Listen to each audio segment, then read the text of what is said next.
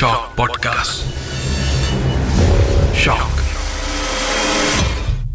மலேசியாவில் ரொம்ப பிரபலமான ஒரு இடம். அந்த இடம் இருக்கும் மாநிலம் அந்த டவுன் அந்த இடத்தின் பெயர் வெளியிடப்படக்கூடாது என்பது எனக்கிடப்பட்ட கட்டளை. அதனால் அதை சொல்ல முடியாது. ஆனால் ரொம்ப பிரபலமான ஒரு இடம். அந்த மாநிலத்தில் ஒரு குறிப்பிட்ட ஒரு சிறு நகரத்தில் ஒரு அடர்ந்த காட்டுப்பகுதி. அந்த காட்டு நிலத்தை மாநகராட்சி பாதுகாப்பில் வச்சுருக்காங்க. அங்கே யாரும் போகக்கூடாது. போவதற்கு யாருக்குமே அனுமதி கிடையாது. அனுமதி வாங்கிட்டு போகலாம் அப்படின்னா கூட அனுமதி வழங்கப்படாது. அப்படி என்ன அந்த நிலத்தில் இருக்குது சுற்றி பார்க்கக்கூடமாக போக முடியாது. காட்டு மரங்களை வெட்டுவது காட்டு மிருகங்களை வேட்டையாடுவது இதெல்லாம் பாதுகாக்கணும் அப்படின்ற பட்சத்தில் ஒரு சில விதிமுறைகளோடு நம்ம இந்த பகுதிகளுக்கு போகலாம். பெரும்பான்மையான இடங்கள்ல அப்படி தான் ஆனால் குறிப்பிட்டு இந்த இடத்துல எந்த ஒரு நோக்கத்திற்காகவும் யாருமே அங்கு செல்ல அனுமதிக்கப்பட மாட்டார்கள். இந்த கட்டளை அந்த மாநில அரசாங்கத்தால் கொடுக்கப்பட்ட கட்டளை. அந்த கட்டளையை பாதுகாப்பது அந்த மாநகராட்சியோட வேலையாயிடுச்சு.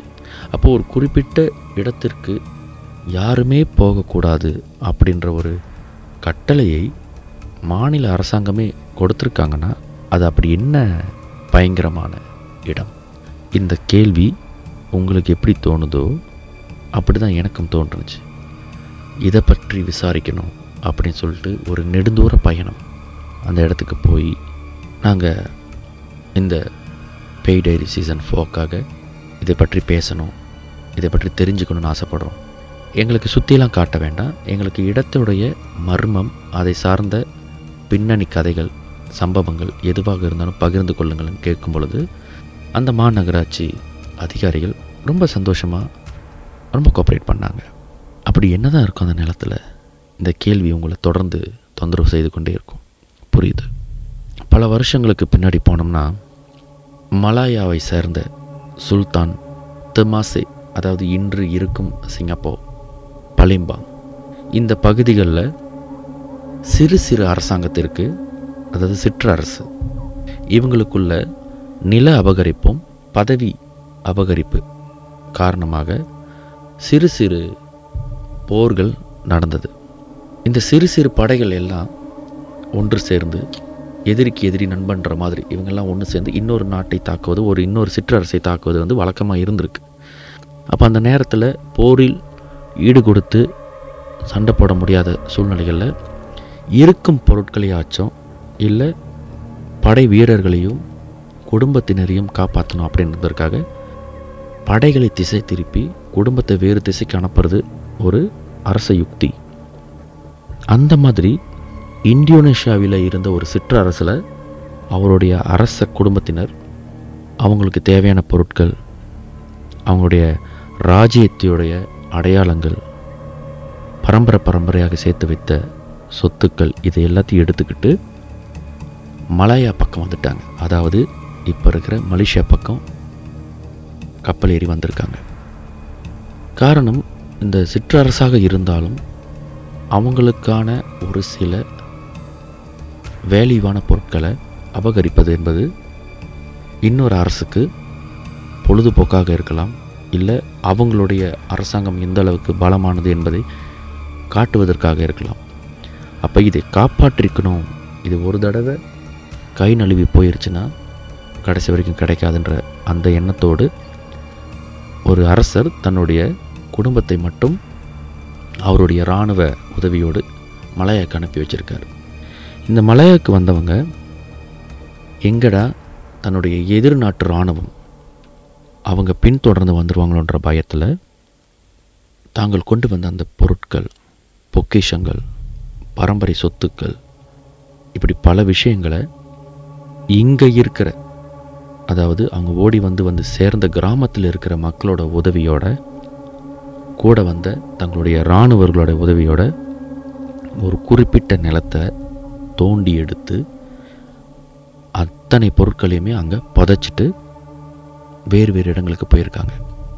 நீங்கள் எந்த நாட்டோட புராண புத்தகங்களை படித்தாலும் ஏன் ராமாயணத்தில் ராவணனின் புராணத்தை படித்தாலும் ராவணன் தன்னை சுற்றி மாயாவிகளை வைத்திருந்ததாகவும் இந்த மாயாவிகள் அப்படின்னு நம்ம இப்போ மாயாவினா என்னன்னு ஒரு கேள்வி உங்களுக்கு வரும்ல?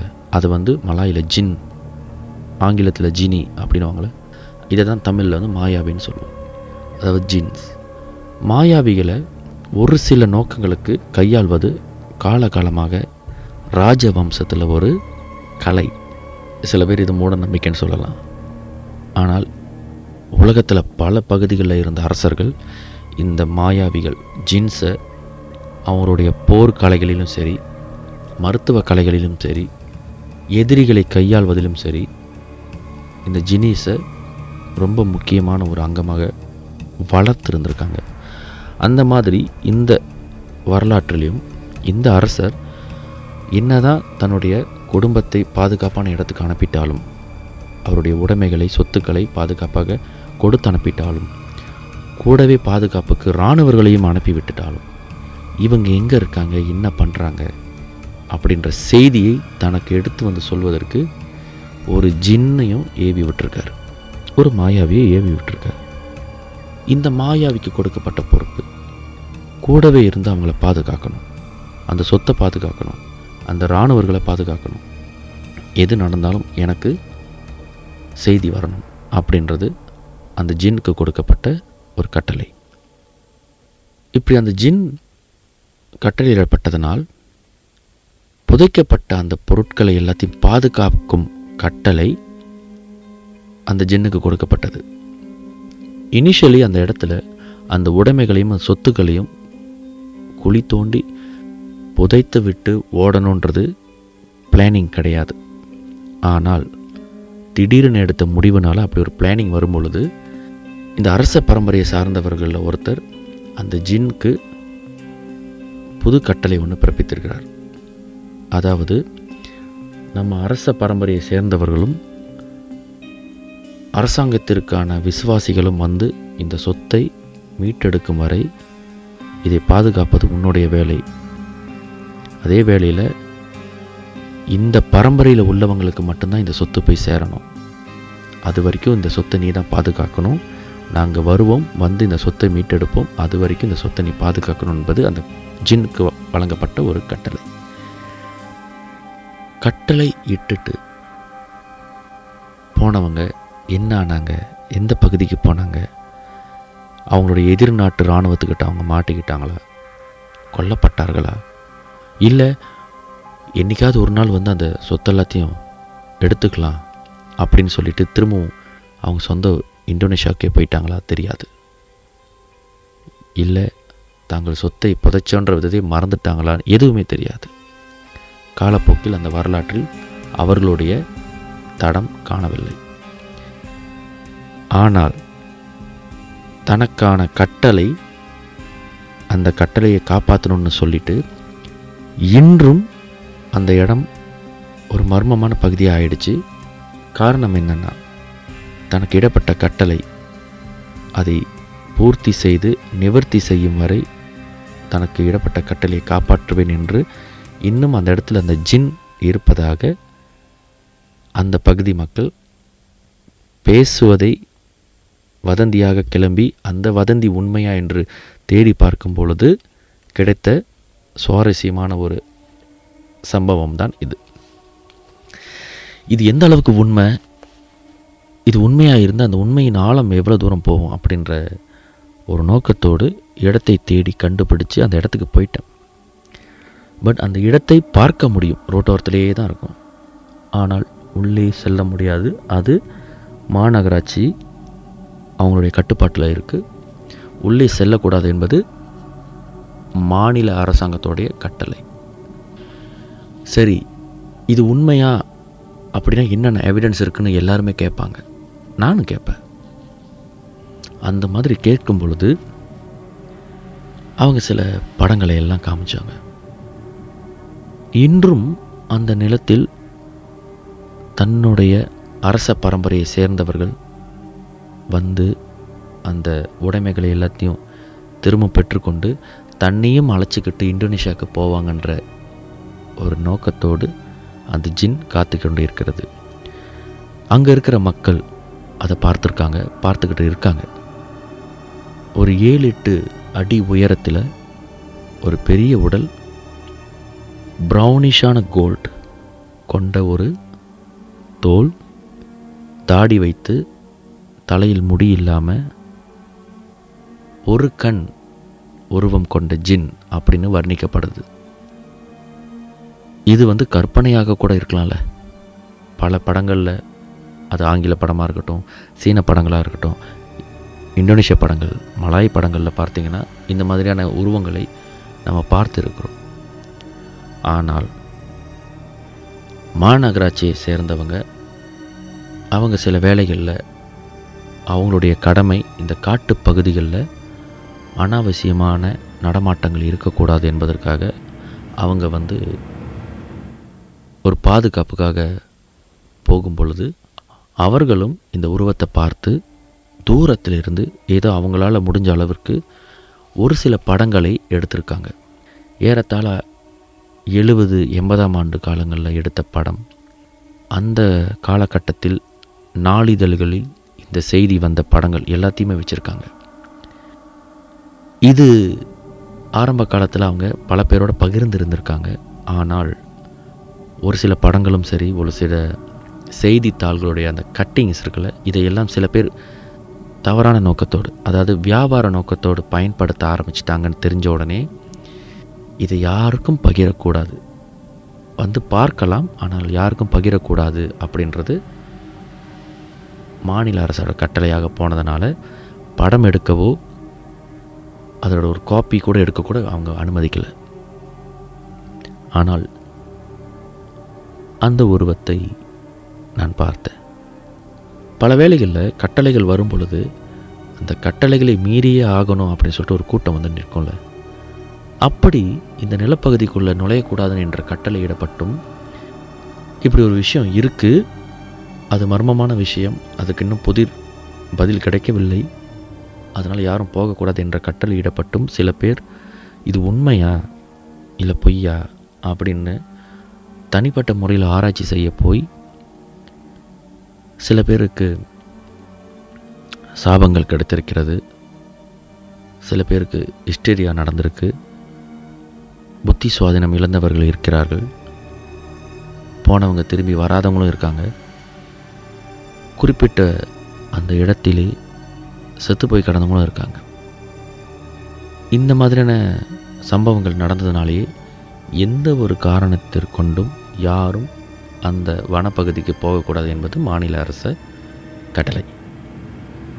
இப்படிப்பட்ட பல சம்பவங்கள் கடந்த காலத்தில் நடந்து கொண்டே இருந்தனால அந்த பகுதிக்கு எந்த ஒரு நோக்கத்தோடையும் யாரும் உட்பிரவேசிக்கக்கூடாது என்பது மாநில அரசத்தோ மாநில அரசாங்கத்தோடைய கட்டளை.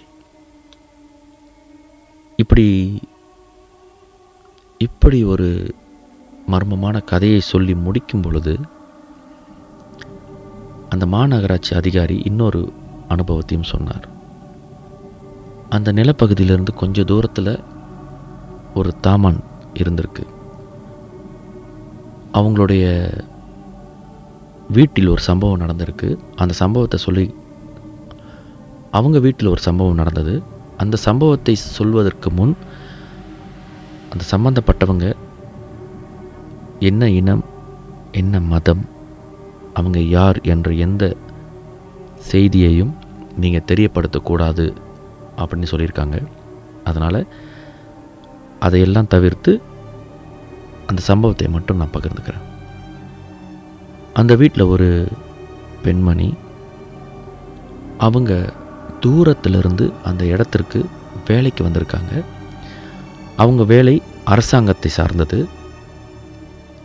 அந்த இடத்திற்கு வேலைக்கு வந்து அவங்களுக்குன்னு அரசாங்கம் கொடுத்த அந்த வீட்டில் தங்கும் அந்த இரவே அந்த வீட்டில் ஒரு அமானுஷத்தை அவங்க அனுபவிச்சிருந்திருக்காங்க.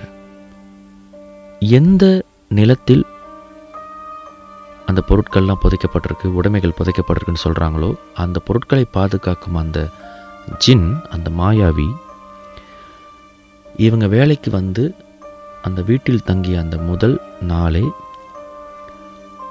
அவங்களுடைய ஜன்னல் பகுதியில் நின்று அவங்களை பார்த்ததை பார்த்து இவங்க பதறி போய் கத்தி ரொம்ப டிப்ரெஸ் ஆகி ஹாஸ்பிட்டலில் அட்மிட் பண்ணுற அளவுக்கு கஷ்டப்பட்டிருக்காங்க. அப்போ அவர் என்கிட்ட ஒரு கேள்வி கேட்டார். இதுலேருந்து உனக்கு என்ன புரியுது?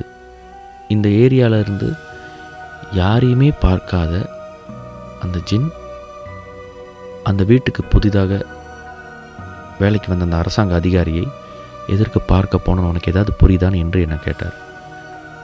நான் சொன்னேன் தெரியல. ஏதாவது பொருள் ஏதாவது எடுத்துகிட்டு வந்துட்டாங்களா? இல்லை ஏதாவது தவறு பண்ணிட்டாங்களான்னு என்று கேட்கும்போது அவர் சொன்னார் கிடையாது.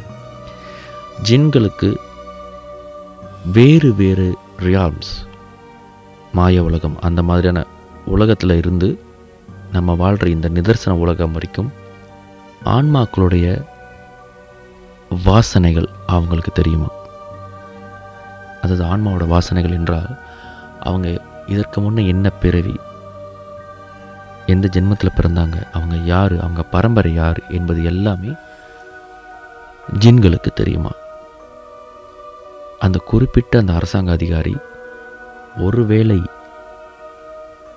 அந்த அரச பரம்பரையை சேர்ந்தவருடைய வம்சமாக இருக்கலாமோ என்ற சந்தேகம் எங்கள் எல்லாருக்குமே வந்தது அப்படின்னு சொல்லி அவங்க இப்போ எங்கே இருக்காங்க ஏது இருக்காங்க அதுக்கப்புறம் என்ன நடந்துச்சுன்ற விஷயத்தை சொல்ல மறுத்துவிட்டார். நான் லிங்கேஸ்வரன் மணியம். இது பேய் diary season four. Shocking Pain